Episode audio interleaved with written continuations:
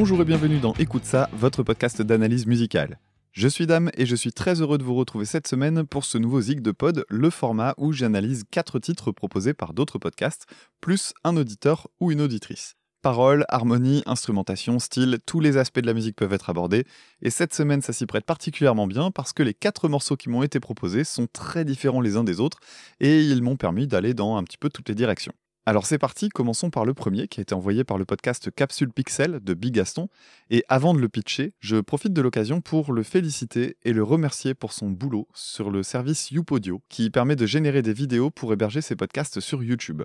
On est nombreux et nombreuses parmi les personnes qui produisent des podcasts à le penser, alors mille merci à toi. Donc, Capsule Pixel est, comme son nom l'indique, un podcast qui présente chaque samedi un jeu vidéo en moins de 2 minutes 20. Indépendant, triple A, rétro, il y en a pour tous les goûts. Et si vous voulez voir le jeu en images, chaque épisode est associé à une vidéo diffusée sur Twitter, Instagram ou YouTube.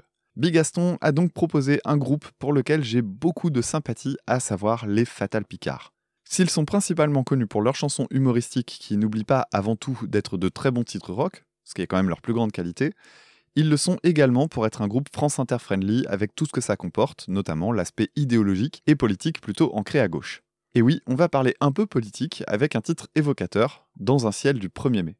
Cela dit, avant de l'écouter, il faut préciser que si vous aimez le groupe pour son humour, ce morceau-là peut surprendre parce qu'il n'est pas du tout drôle en fait.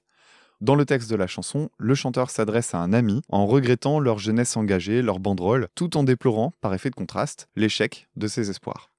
Si le groupe revendique et défend une vision de gauche de la société sans pour autant se mettre sous le drapeau d'un quelconque parti, rares sont les titres qui abordent ces questions sans humour et distance. Évidemment, avant d'aborder Dans un ciel de 1er mai, j'ai pensé au titre Mon père était tellement de gauche, qui oscille entre vrais moments de poésie et légèreté par des petites vannes à droite à gauche. Un titre superbe musicalement, ce qui gâche évidemment rien, que voici dans sa version live, chantée par Jean-Marc Sauvagnargues, batteur du groupe. Je vous recommande également la version studio, qui est très très belle, mais que j'ai déjà passée dans l'émission, donc autant changer un petit peu. Ne choisis pas son enfance, on m'a pas laissé à droite chez mon père, on n'est jamais au square, mais aux réunions de comité, mon père était tellement de gauche, qu'on habitait rue Jean Jaurès, en face du square Maurice Thorez, avant d'aller vivre à Montrouge. La la la la la la la la la la. Ensuite, toujours sur cet aspect politique, au sens large, on trouve l'album Le sens de la gravité, dont la couverture parodie l'art officiel soviétique, aussi appelé art prolétarien.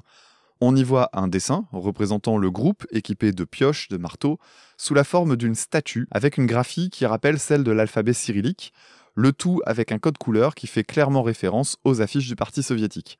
Sur cet album, avec une couverture plutôt évocatrice, on trouve le morceau Le combat ordinaire, dont le titre est un écho à une bande dessinée très émouvante que j'adore personnellement, de Manu Larcenet. La BD relate entre autres la lente disparition des dockers de Saint-Nazaire et porte le regard entre autres sur la sensation de déclassement de la classe ouvrière et le lien avec la colère exprimée dans les urnes en 2002. La série en 4 tomes a non seulement inspiré un titre au Fatal Picard, mais elle a également donné un film, dont voici un court extrait. Tu vois, en France, avec 51 ports, on fait moins de tonnage que Rotterdam à lui tout seul. Et ailleurs, les gars sont prêts à travailler pour le quart de notre salaire.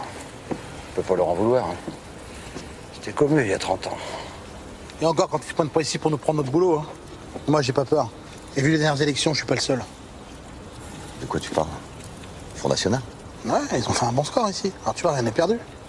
Tu déconnes, Bastounet, me dis pas que t'as viré facho, que tu crois à leur connerie. Ah, j'ai pas viré facho, juste que ça change, c'est tout. Comment tu peux parler comme ça, devant Pablo, devant Younous? Mais eux, c'est pas pareil. Hein. Mais comment ça, c'est pas pareil? Tu crois quoi? Qu'ils vont sauver le chantier en virant tous les étrangers sauf tes potes? Réveille-toi, hein. Ah, ta gueule, c'est bon, me sors pas ton discours de parisien, là, ça va. Tu vis plus ici, tu sais plus comment ça se passe. Ah, viens pas me donner des leçons chez moi, d'accord? Mais reviens, Bastounet, qu'on parle. Non, non, tu veux pas me parler, Marco. Tu veux juste me prouver que j'ai tort. Mais le pire, c'est que t'as peut-être raison, mais je m'en fous. Et ce petit extrait du film, qui vient donc de la BD, rappellera forcément ce passage dans le titre « Le combat ordinaire » des Fatal Picards. Chez nous, le chômage fait partie de la famille, comme l'amiante, l'oubli, la silicose et les terrils. Quantité négligeable dont la vie ne tient qu'un fil. Certains soignent la peur du vide à coups de 21 avril. Mais je me connais, je lâcherai pas l'affaire.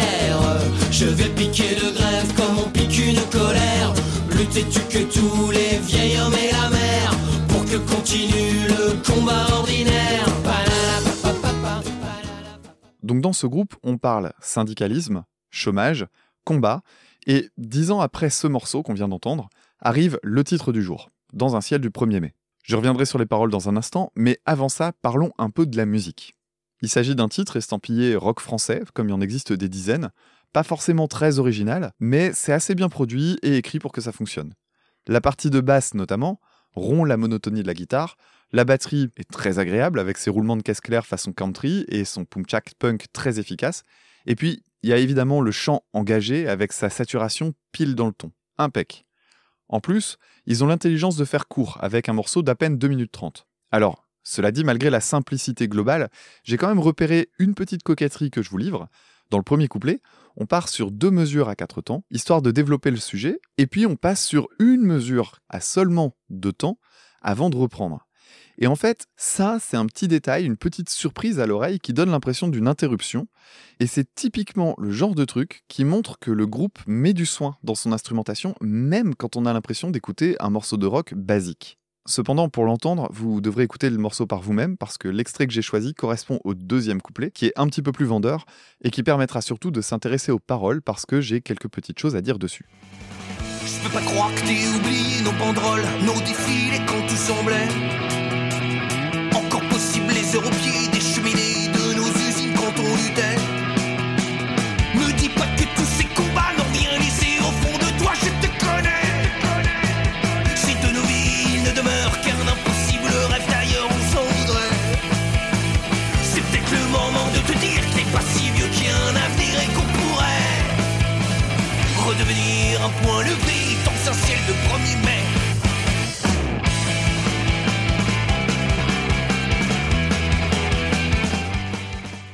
Dans la suite des paroles, le personnage s'interroge sur sa place dans le monde, si ses combats n'ont pas été, au fond, inutiles.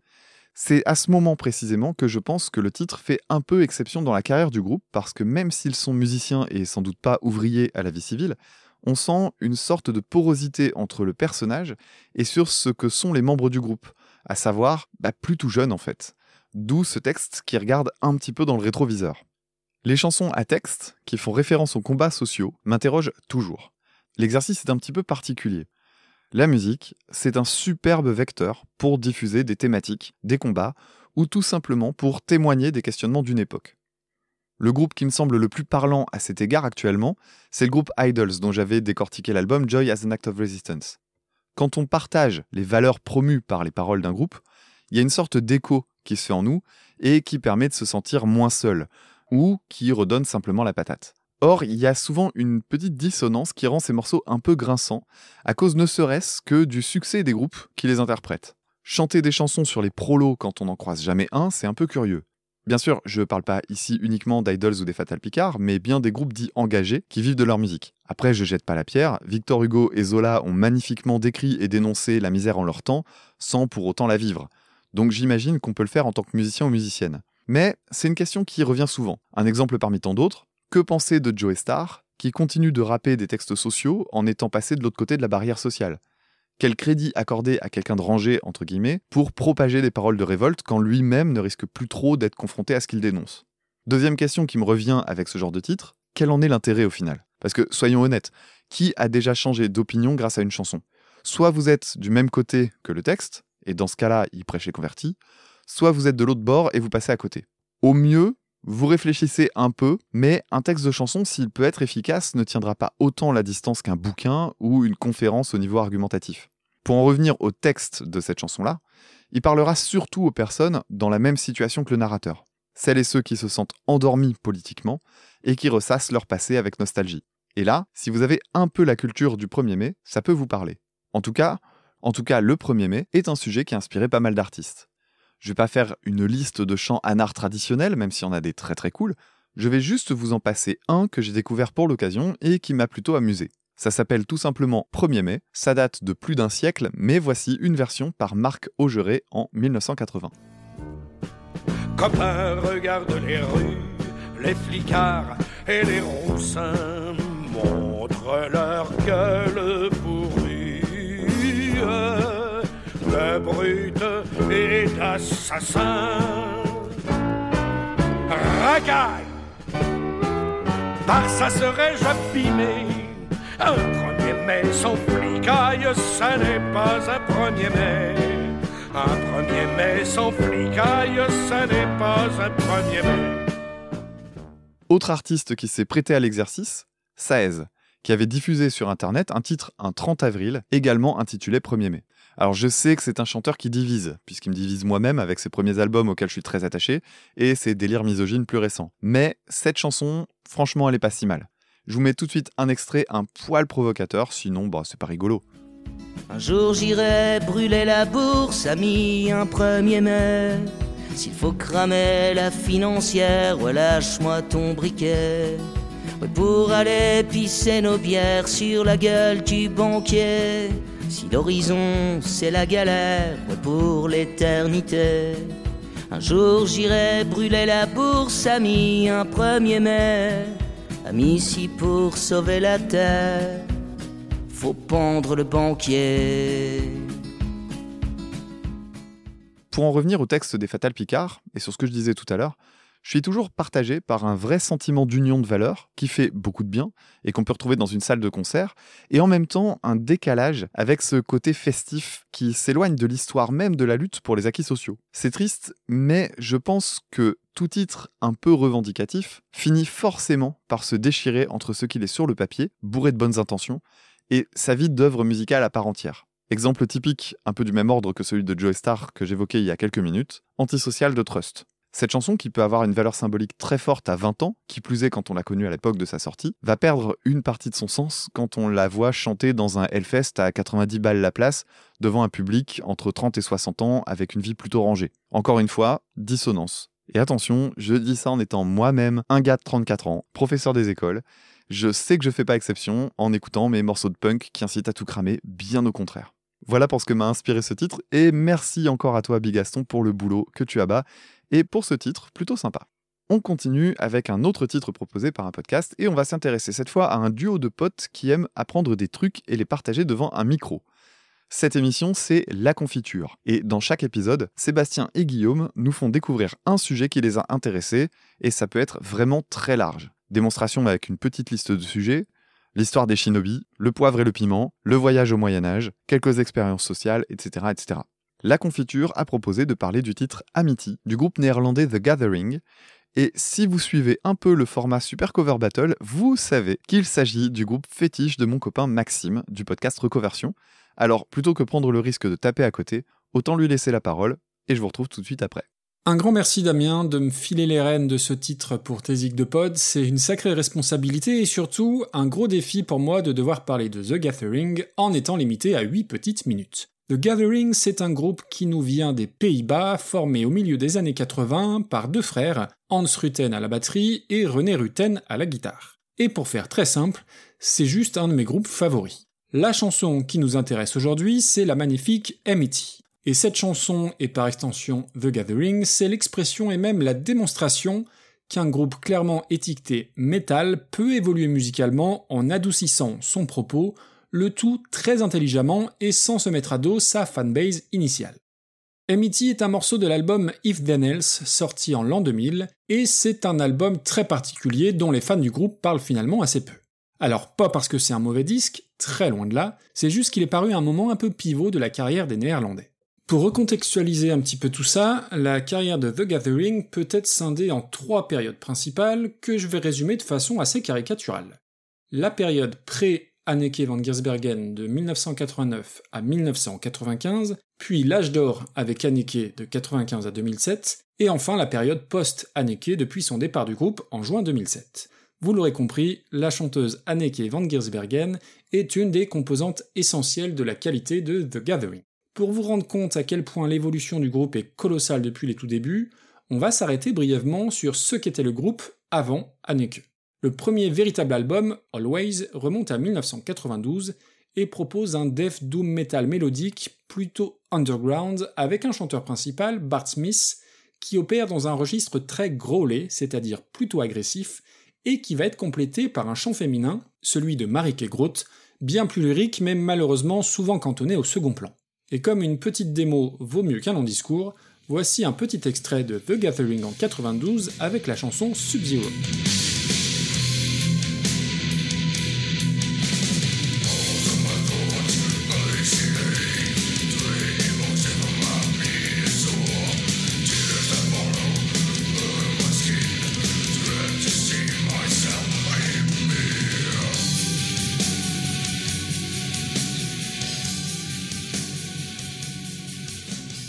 C'est l'arrivée en 1995 d'une nouvelle chanteuse d'à peine 20 ans, la fameuse Anneke, qui va changer pas mal de choses puisque le groupe va abandonner complètement le chant grolé des débuts pour proposer uniquement du chant clair et aérien, avec pour résultat un métal atmosphérique très efficace avec des gros riffs de guitare surplombés par une voix absolument enchanteresse, exemple avec ce Strange Machines, premier single sous ce nouveau line-up.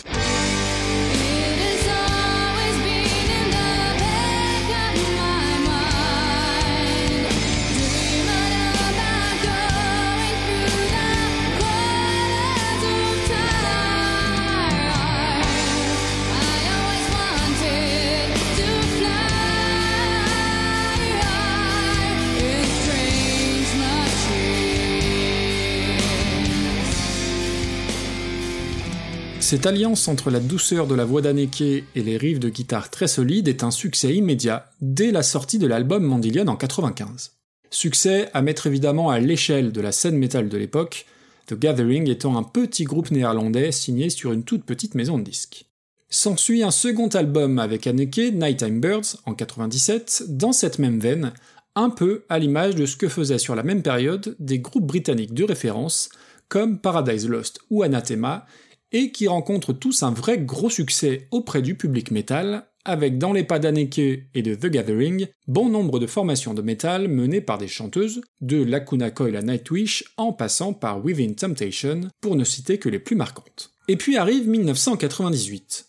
Et alors que tout le monde attend de pied ferme un nouveau disque de métal atmosphérique, The Gathering va prendre tout le monde à contre-pied en sortant un double album, How to Measure a Planet, certes toujours très atmosphérique, mais plus du tout métal, bardé de nappes de clavier et de bidouillage sonore. Alors pourquoi ce revirement de situation soudain pour un groupe de métal underground ? C'est la question qu'on va tous se poser à l'époque, et la réponse est assez simple, et trouve son origine l'année précédente en 97, avec la sortie d'Ok Computer de Radiohead, album qui va un peu révolutionner les codes du rock et du sacro-saint quatuor, chant, guitare, basse, batterie. The Gathering sera profondément marqué par l'évolution de la bande à Tom York et s'en inspirera donc pour How to Measure a Planet.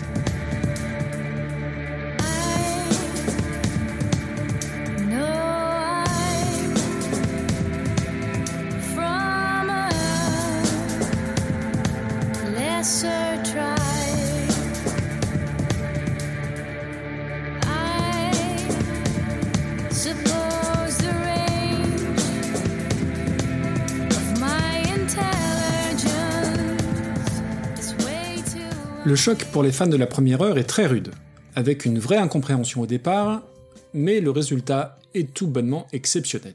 On parle même à l'époque de trip rock, tant leur musique peut par certains aspects se rapprocher des expérimentations de Massive Attack et de cette scène-là, toute proportion gardée bien évidemment.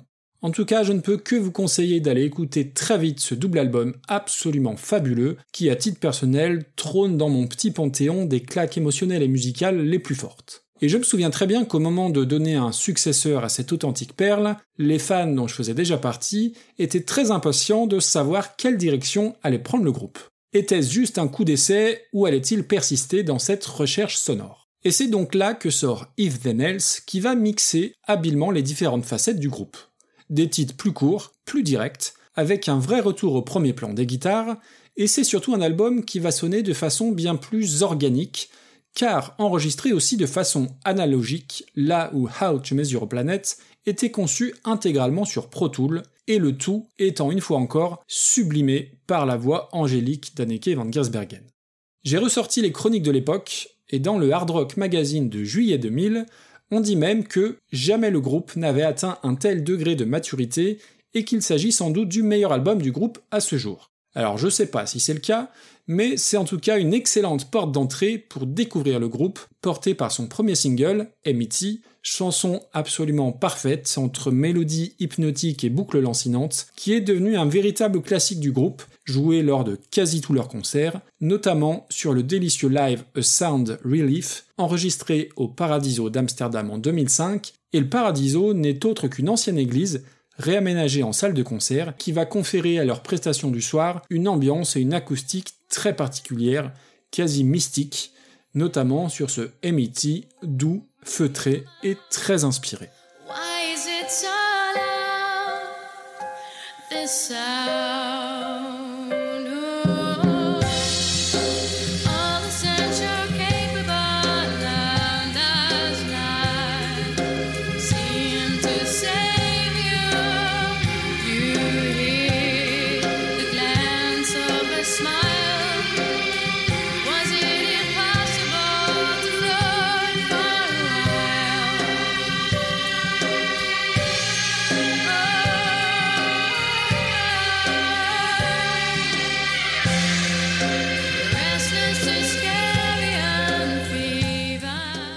Merci beaucoup Maxime pour le regard expert sur ce morceau que j'ai beaucoup aimé, mais pour lequel il y a finalement assez peu de choses à dire en termes d'analyse pure.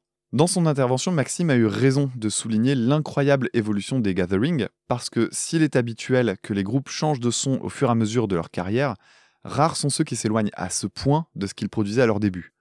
Évidemment, il y a tout de même quelques exemples dans l'histoire de la musique, et heureusement, mais ces virages ne sont pas souvent très bien acceptés par les communautés de fans. Il n'y a qu'à penser à quelques exemples comme Metallica au milieu des années 90, traité de vendu pour avoir assumé un héritage blues rock et s'être coupé les cheveux. Genesis passait d'un rock progressif complexe à des titres pop radiophoniques, ou encore plus récemment Muse qui s'est essayé à la synthwave. Dans ces trois cas, les virages stylistiques ont été vécus comme des sortes de schismes dans le public, entre ceux et celles qui abandonnent complètement, et les autres qui suivent soit par adhésion, soit en espérant un hypothétique retour aux sources un jour. Le terme le plus souvent employé dans ce genre de cas de figure est d'ailleurs trahison, ce qui en dit assez long sur l'attachement parfois malsain que certaines communautés peuvent avoir avec leur groupe favori. Dans le cas de The Gathering, c'est assez différent parce que le changement a été bien vécu par le public. À souligner que chez eux, l'apparition de nouvelles sonorités coïncide avec le changement de line-up, comme Maxime l'a souligné, grâce à l'arrivée d'Anneke van Giersbergen. C'est clairement elle qui a mené le groupe au sommet de sa notoriété, et ça confirme que de temps en temps, les changements de formation créent des miracles. On pensera par exemple à l'arrivée de Dave Grohl à la batterie chez Nirvana, celle de Travis Barker, également à la batterie chez Blink 182, ou d'autres qui constitueront des sortes de périodes ou de parenthèses dans l'histoire du groupe, comme Jason Newsted chez Metallica ou Dave Navarro chez les Red Hot. Quoi qu'il en soit, il est toujours bon de rappeler que l'histoire d'un groupe n'appartient pas à ses fans, mais bien à ses membres, et que si on peut aimer des groupes qui tournent en boucle pendant des décennies comme ACDC, on peut et on doit également se féliciter de la liberté que d'autres prennent, quitte à déplaire, ce qui n'a d'ailleurs pas du tout été le cas pour The Gathering auprès de leur public. Bravo à eux, et merci à Maxime d'avoir joué le jeu. Foncez écouter son podcast Recoversion si c'est pas déjà fait, ainsi que le podcast La Confiture qui avait proposé ce morceau. Merci à vous. On continue avec un titre proposé par le podcast G7, qui est un podcast de cinéma, qui s'est donné comme mission de classer tous les films ayant un lien fort avec le jeu vidéo. Alors, petite précision, je pense que le choix du morceau du jour, on le doit à Julien. Et je suis pas sûr que toute la team ait été consultée. Donc, désolé d'avance pour Emric, Sous-X et les autres, qui vont devoir assumer ce choix. Et surtout, désolé d'avance à Julien, parce que je vais avoir beaucoup de mal à dire du bien de ton morceau. En effet, Julien m'a proposé de jeter une oreille à un groupe qui parlera sans doute à tous les trentenaires de l'Assemblée, à savoir Kyo, qui chantait le titre « Je saigne encore » sur l'album Le Chemin, paru en 2003. Et si vous ne vous souvenez plus de ce que ça donne, ou si vous êtes trop jeune, Kyo, ça ressemblait à ça. Je suis le fantôme qui s'égare, je suis l'étranger à ton cœur.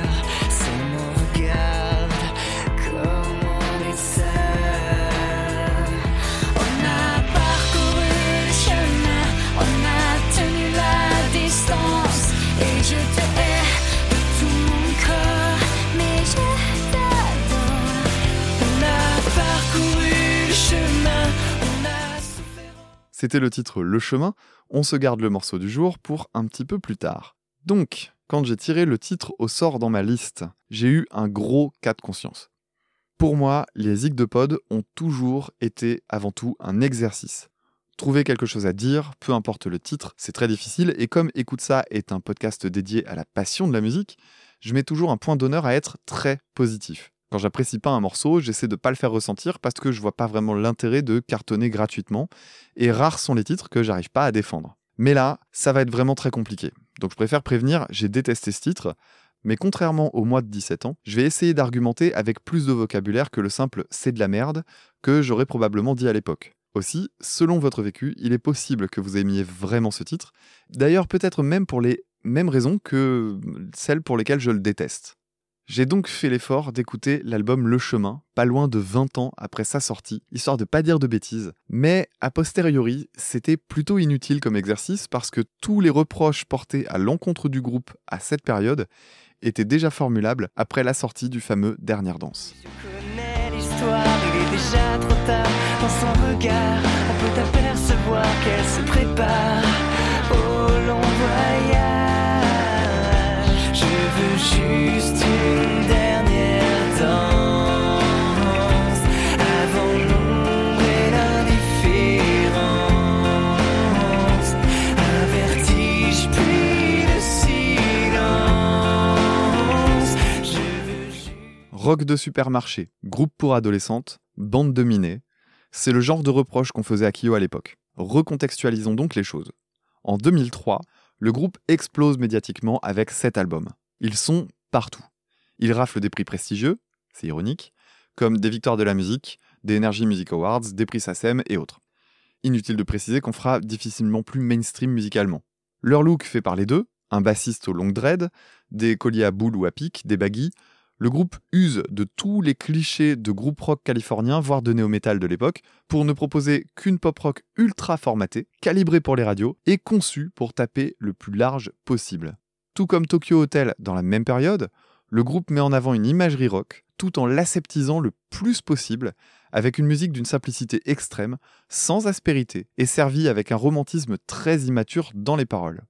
Au final, Kyo, c'est un peu le genre de groupe que Marie-Cécile tolérera pour ses enfants, histoire que la jeunesse versaillaise sente le frisson du rock au chaud dans son hôtel particulier. C'est du rock inoffensif pour France catholique, même si, oula la folie, il parle de sexualité sans dire les mots tabous, mais avec une subtilité digne d'un tractopelle, la dernière danse évoquant un rapport sexuel. Et oui, parce que si vous n'aviez pas encore compris, je suis monsieur, quelqu'un qui vient vous dire que votre fille et le mort sont en train de faire la bête à deux dos, comme dirait Iago dans Othello de Shakespeare. Alors oui, pardon pour ce côté un peu pompeux, mais j'essaie de faire monter la qualité littéraire de cette partie, parce qu'avec les textes dignes des Poetic Lovers de Kyo, on n'est pas au bout de nos peines. Kyo est un groupe digne des pires écrits d'adolescents torturés de première aile. Je sais que je vais avoir l'air méprisant, mais il faut appeler un chat un chat. Il y a des mots, des phrases, qui sonnent de façon ridicule, et le groupe est passé maître dans cet exercice du malaise. Petit florilège tiré de Dernière Danse et Je te vends mon âme. J'ai longtemps parcouru son corps, effleuré 100 fois son visage. J'ai trouvé de l'or et même quelques étoiles en essuyant ses larmes. Je te cherche, ma sœur d'âme, mon identité, ma Vénus fatale. À l'unanimité, ce qu'il y a de mal, je l'ai mis de côté, je serai sale. Je te vends mon âme. Fais-moi ce que tu veux, en retour donne-moi la chance d'être mieux. Je te vends mon âme, prends ma vie et mon paysage, en échange je veux voler ton visage. N'est pas Charles Baudelaire qui veut, et il y a des mots, des expressions extrêmement grandiloquentes pour un fond vraiment limité. Et si ça rendait déjà le groupe plutôt gênant à l'époque, c'est bien pire aujourd'hui. Mais j'ai 34 ans, je suis pas vraiment la cible. Par contre, ça a marché sur une partie des 13-17 ans de l'époque, et ça pourrait encore bien fonctionner sur la même tranche d'âge aujourd'hui, j'imagine, s'ils avaient le même appui marketing qu'en 2003. Encore une fois, aucun mépris sur l'adolescence, qui est tout sauf une période facile à vivre, mais avec un peu de recul, je pense qu'on peut sans problème parler d'un manque assez évident de subtilité. Kyo, c'est le harlequin des groupes de rock des années 2000. Champion de l'amour. Copyright Madame Dame pour la punchline. J'en viens au titre d'aujourd'hui, qui possède évidemment ce défaut dans les paroles, mais avec un joli bonus qui le rend, désolé Julien, bien pire que le reste qu'on a entendu jusqu'à maintenant. L'aime, caresser ton visage quand tu t'endors, et toi, tu te permets de dire encore, encore, je sais.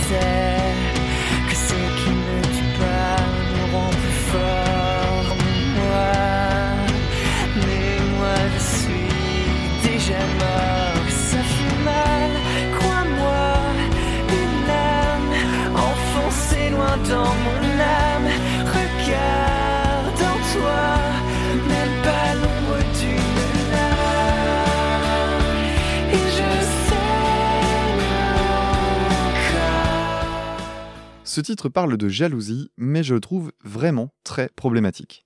On a donc le chanteur qui parle d'une femme qu'il aime, mais qui a le tort d'être en couple avec un troisième personnage. On imagine que ce ne sont pas des inconnus l'un pour l'autre, ça sent même le couple qui s'est séparé, mais bon, de ce côté-là, aucune certitude. Toujours est-il que si on fait un peu d'analyse de texte, on se retrouve avec des paroles qui se veulent romantiques parce qu'elles évoquent la souffrance du gars. Mais il s'agit en fait d'un énorme chantage affectif avec un petit bonus, chantage au suicide. Bref, c'est ce qu'on peut imaginer de plus toxique, mais comme c'est chanté par un minet qui minaude, on trouve ça très beau et on entre en empathie avec lui.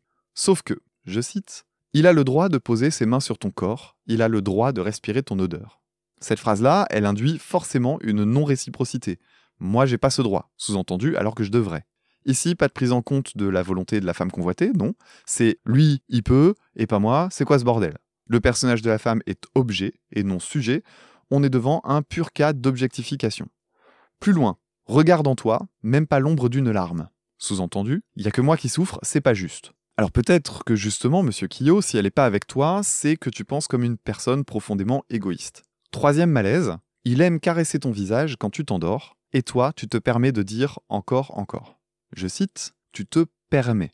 Non mais sérieusement, parce qu'elle doit demander l'autorisation en plus. Et enfin, la cerise sur le gâteau, la phrase qui va donner le titre au morceau, et je saigne encore, je souris à la mort, tout ce rouge sur mon corps, je te blesse dans un dernier effort. Donc monsieur Kyo se suicide pour la blesser, en mode, t'auras ma mort sur la conscience. Eh ben non, pas de bol, tu vas crever comme le connard égoïste que t'es tout seul dans ta baignoire, et franchement, bon vent. Désolé si vous me trouvez brutal, mais ce genre de raisonnement est digne des pires incels harceleurs de 2020. Alors, pour celles et ceux qui sauraient pas ce que sont des incels, les incels, ça vient de l'anglais et ça veut dire « involuntary celibates ». Ce sont donc des célibataires non volontaires. C'est une partie de personnes célibataires qui se victimisent à longueur de temps et qui considèrent que s'ils sont célibataires, c'est parce que les meufs sont toutes des connasses. En gros, c'est à peu près comme ça que ça peut se résumer. Voilà ce qui va pas, donc, à mon avis, avec Kyo et avec un bon paquet de textes qui se veulent romantiques dans ce genre de groupe à destination du public adolescent. Passer la légèreté de la moquerie, c'est un mode de pensée vraiment dangereux et je supporte pas qu'il soit déguisé en romantisme exacerbé. Le fait de se sentir rejeté, clairement on n'y peut rien, c'est désagréable, c'est comme ça. Mais ce genre d'exercice pérennise le fait qu'il serait normal de vouloir faire part de ce malaise à l'autre et de lui pourrir la tête avec des sentiments non partagés, voire de le faire payer par du suicide. Alors non, c'est pas comme ça que ça devrait marcher, et oui, ce texte est un mode d'emploi parfait de ce qu'il faut éviter si on veut que chacun vive en paix. Qui plus est, cette idée de blesser l'autre par son suicide, et je cite bien le texte ici, me semble complètement folle. J'ajouterai, mais là ça ne concerne que moi, que si le personnage en vient à se suicider pour faire payer son malheur, franchement, tant pis pour lui, voire tant mieux. Parce que si c'était pas le cas, on connaît la suite, ou du moins on en a une petite idée. Ça sent le classique diptyque, féminicide puis suicide. Et je dis pas classique par hasard, à l'heure où j'écrivais ces lignes, le 19 décembre, une simple recherche sur Google m'a fait trouver 3 cas de féminicide suivis par un suicide, rien que sur le mois de décembre en France. Alors monsieur Kyo, foutez la paix à vos amours perdus, arrêtez de vous plaindre et passez à autre chose, même si c'est difficile. Alors c'est con que le texte soit si malaisant parce que musicalement, c'est clairement une des moins pires de l'album. La ligne mélodique du refrain est pas mal, avec des notes longues et la tonalité plutôt majeure qui entre en contraste avec les paroles. Et puis il y a le deuxième couplet que je vous ai passé qui est vraiment cool, avec cette batterie qui monte et la deuxième guitare crunch qui vient ajouter un petit peu de mélodie. On change les paroles et le chanteur qui miaule plus qu'il ne chante, et franchement, ça passe. Alors je m'étendrai pas plus sur ce groupe, qui à mon avis peut pas vraiment être défendu, si ce n'est quand on l'a connu ado. Il y a des groupes polémiques, entre guillemets, qui ont été attaqués de toutes parts, mais qui restent défendables sur certains aspects. Je pense par exemple à Limp Bizkit, dont on défendra sans problème le guitariste, le jeu de batterie, les parties de basse, Blink 182 dont je parlais tout à l'heure avec la batterie ahurissante de Travis Barker, mais dans le cas de Kyo, c'est très compliqué. Musicalement, cet album, du moins, parce que j'ai pas eu vraiment la patience d'écouter la suite, c'est copier-coller sur copier-coller, avec du rock mou à 84 BPM en moyenne, des paroles susurrées en mode ASMR qui parlent d'amour adolescente avec un lexique boursouflé. J'en profite, mes petites astuces songwriting. Utiliser le mot « âme » dans une chanson vous fait passer quasiment automatiquement dans la catégorie du ridicule qui se prend pour un poète. C'est un mot, à mon avis, à éviter autant que possible et qu'on retrouve dans quand même 4 titres sur cet album. En conclusion, je suis vraiment désolé de toute mon âme, Julien, mais j'ai pas su défendre ce morceau-là. Sans rancune, j'espère que tu accepteras qu'on reste copains Et si tu hésites un peu, garde en tête qu'on partage le même amour de Radiohead et de l'album God Bless de Saez, ce qui est déjà pas si mal. Et on termine avec le titre proposé par un tipeur. Pour rappel, si vous souhaitez une analyse d'un de vos titres préférés, vous pouvez en suggérer un en participant au Tipeee, qui soutient financièrement le podcast. Aujourd'hui, le tipeur tiré au sort, c'est David, et il m'a proposé de me pencher sur une artiste que je ne connaissais que de très loin, à savoir Mélodie Gardot, avec sa chanson « Les étoiles ». Les étoiles, si seulement je savais. Dites-moi, étoiles, de qui obtenez-vous la lumière ? Les étoiles, vous qui êtes belles dans les cieux. Dites-moi, étoiles, qui vous donnera l'amour ? Volato, lato, rado, lado.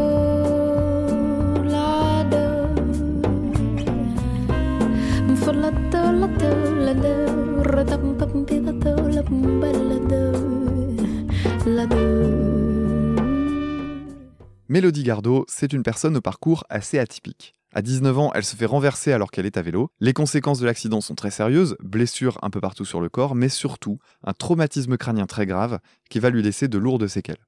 Parmi elles, la perte de la mémoire à court et long terme et une hypersensibilité à la lumière et au bruit. D'énormes problèmes si on veut se consacrer à la musique sur scène, vous l'imaginez bien. Mais justement, à cet âge-là, Mélodie Gardot ne se destine pas du tout à la musique. Si elle pratiquait le piano plus jeune, son truc à elle, c'est la peinture. Sauf que le temps passe et sa situation médicale ne s'améliore pas. Elle rencontre donc un médecin qui lui recommande la musicothérapie et elle se met à la guitare parce que c'est un instrument qu'elle peut jouer allongée sur le dos, contrairement au piano qu'elle ne peut pas pratiquer à cause de la position assise trop douloureuse. Elle commence donc grâce à la guitare de sa mère, et surtout, elle se met à écrire des paroles et des mélodies en scat.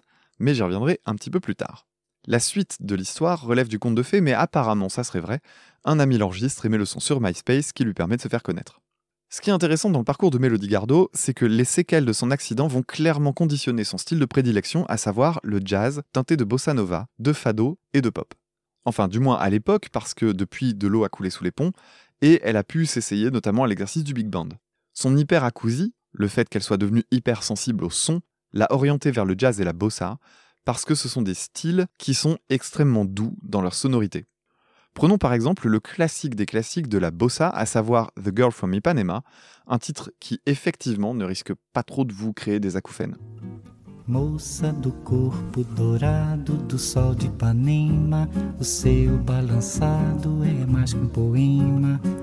É a coisa mais linda que eu já vi passar.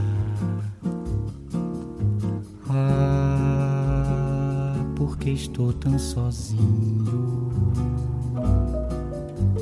Ah, porque tudo é tão triste. Ah, beleza que existe. C'est donc vers ce genre de sonorité très voluptueuse que Mélodie Gardot s'est dirigée. Le morceau que David a proposé s'inscrit dans ce style de musique et va me permettre de parler un peu plus en détail de ce qu'est la fameuse bossa nova. La bossa nova, c'est donc un style de musique venu du Brésil et qui mêle la samba au jazz. Autrement dit, la bossa, c'est de la samba molle. Blague à part, c'est un style qui se caractérise par un son très doux, quelques rythmiques assez codifiées et des accords riches qui trouvent leurs racines dans le jazz. Dans ce titre, aujourd'hui, on retrouve donc tous ces éléments. On commence par une instrumentation sobre, une guitare classique, une basse et une batterie pour le squelette du titre, sur lesquels vont venir poser successivement une trompette, un saxophone alto et un dernier instrument dont je vous reparle après, et bien entendu la voix.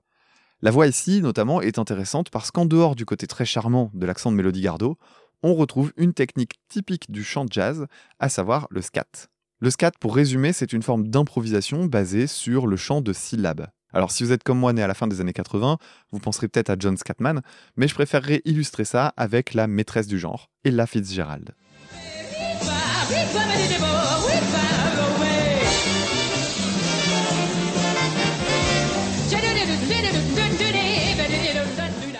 Mélodie Gardot utilise énormément le scat dans sa musique, et vous l'avez notamment entendu dans l'extrait que je vous ai passé au départ. Mais ce qui est intéressant là-dedans, c'est que le scat a une place assez importante sur scène et pour une raison assez surprenante liée à son accident.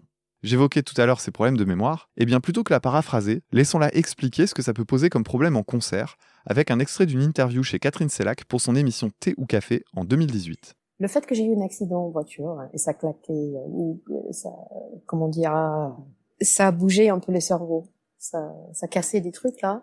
J'oubliais même mes mots, les trucs que j'ai écrits. Perte de mémoire. Bah oui, et même le short term, maintenant le petit, même pour jouer, pour rentrer sur scène, parfois j'arrive sur scène, c'est un truc que j'ai fait millions de fois et je suis là et. Oui, mais tout le monde lui pardonne. Il y a des manières de cacher. Comment? C'est du jazz. Alors, il y a des moments. On improvise. Bah oui, exactement. Alors, on fait 8 bars en plus, 16 bars en plus, jusqu'à ce que ça arrive le moment où on se souvient les mots. Et les musiciens suivent. Ah oui, bah on danse. Parfois, eux, ils oublient aussi, mais pas autant que moi. À noter également que sa technique de scat lui est venue lors de ses séances de rééducation par le chant. Son accident avait posé de nombreux problèmes cérébraux, dont un appelé l'aphasie, qui est une sorte de désynchronisation de la pensée et de la parole. En gros, les pensées étaient là, mais les mots ne pouvaient pas sortir, et c'est ce qui l'a poussé à explorer le scat pendant sa période de convalescence. Je reviens maintenant sur la fameuse bossa, qui est donc le style principal de la chanson du jour. Le côté très doux de l'instrumentation tient à la fois au timbre des instruments eux-mêmes, mais aussi à la façon dont ils sont joués. La façon d'attaquer les cordes pour la guitare, par exemple, est assez reconnaissable. Le jeu se fait au doigt, et ils effleurent les cordes plus qu'ils ne les accrochent. On laisse sonner les notes, ce qu'on ne ferait pas forcément dans un style de jeu plus jazzy, dans lequel on créerait peut-être plus de silence et de syncope.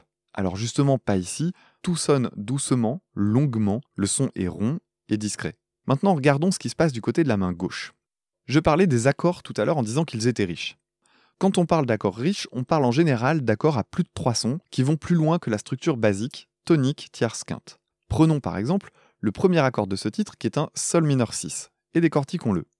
La tonique, c'est la note qui donne le nom de l'accord, donc ici le Sol.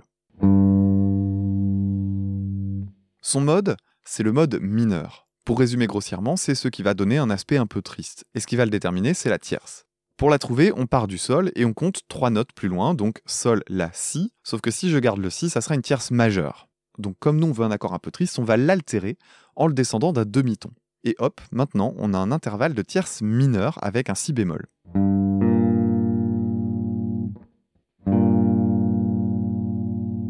Parfait. Pour le moment, on est dans du très classique. On va ajouter la fameuse quinte et on obtiendra ce qu'on appelle une triade. Ici, la quinte, c'est un Ré. On part du Sol, on compte 5. Sol, La, Si, Do, Ré. Et c'est là que les choses deviennent intéressantes. Dans un accord classique à la guitare, on aurait tendance à jouer cette quinte dans les graves, ce qui aurait pour effet de lui donner du poids. Si je joue tonique, tierce mineure, quinte, j'obtiens ceci.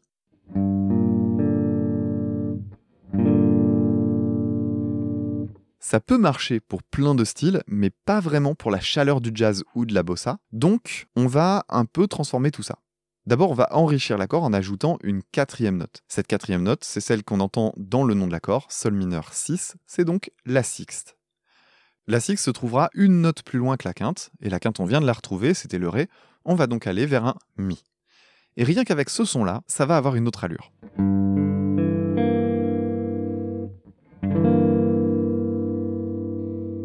On arrive donc sur un accord à 4 sons, 4 notes différentes, ce qui est typique du jazz. Et surtout, vous vous souvenez de notre quinte qui sonnait un petit peu trop dense? Eh bien, au lieu de la jouer dans les graves comme je l'ai fait tout à l'heure, on va la jouer dans les aigus pour adoucir tout ça, et voici ce qu'on obtient.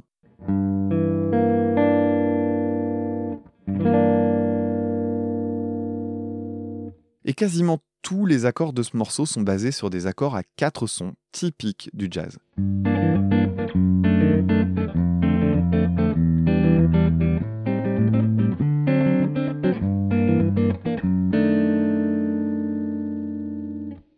Ce qui va les faire sonner bossa maintenant, c'est le recours à la guitare classique, la façon d'attaquer les accords et également un dernier élément à aller chercher du côté de la percussion.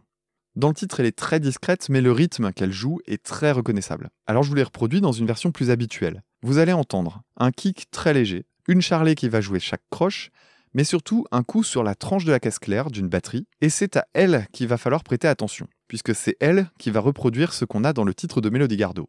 Tendez l'oreille et écoutez bien ce pattern de 5 coups réguliers, suivi d'un temps de repos un peu plus long.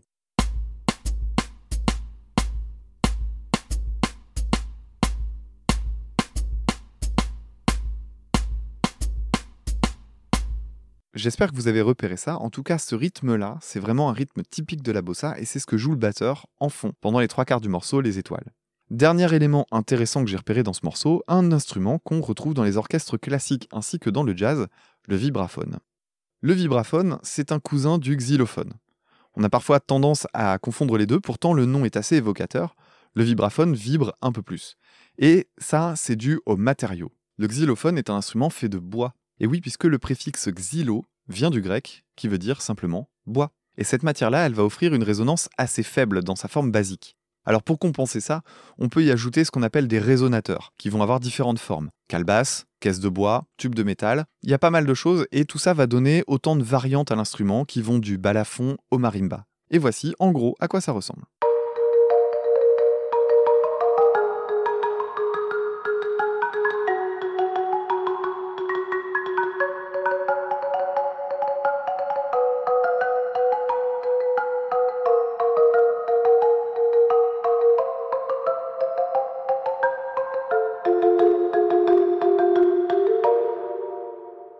Le vibraphone qu'on entend dans la chanson de Mélodie Gardot retrouve l'organisation extérieure du xylophone avec des lamelles qu'on vient frapper, sauf que celles-ci sont en métal, ce qui va changer le timbre et la résonance, parce que l'instrument est constitué lui aussi de résonateurs, ainsi que d'une pédale qui va permettre de placer une bande de feutre sous les touches et ainsi étouffer les vibrations.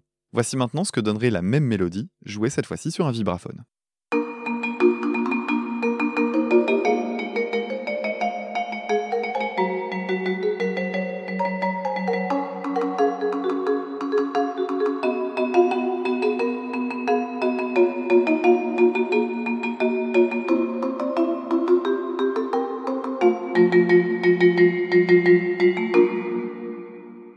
Et donc dans le morceau de Mélodie Gardot, on a un solo de vibraphone qui est vraiment très très joli et c'est un morceau que j'ai beaucoup aimé.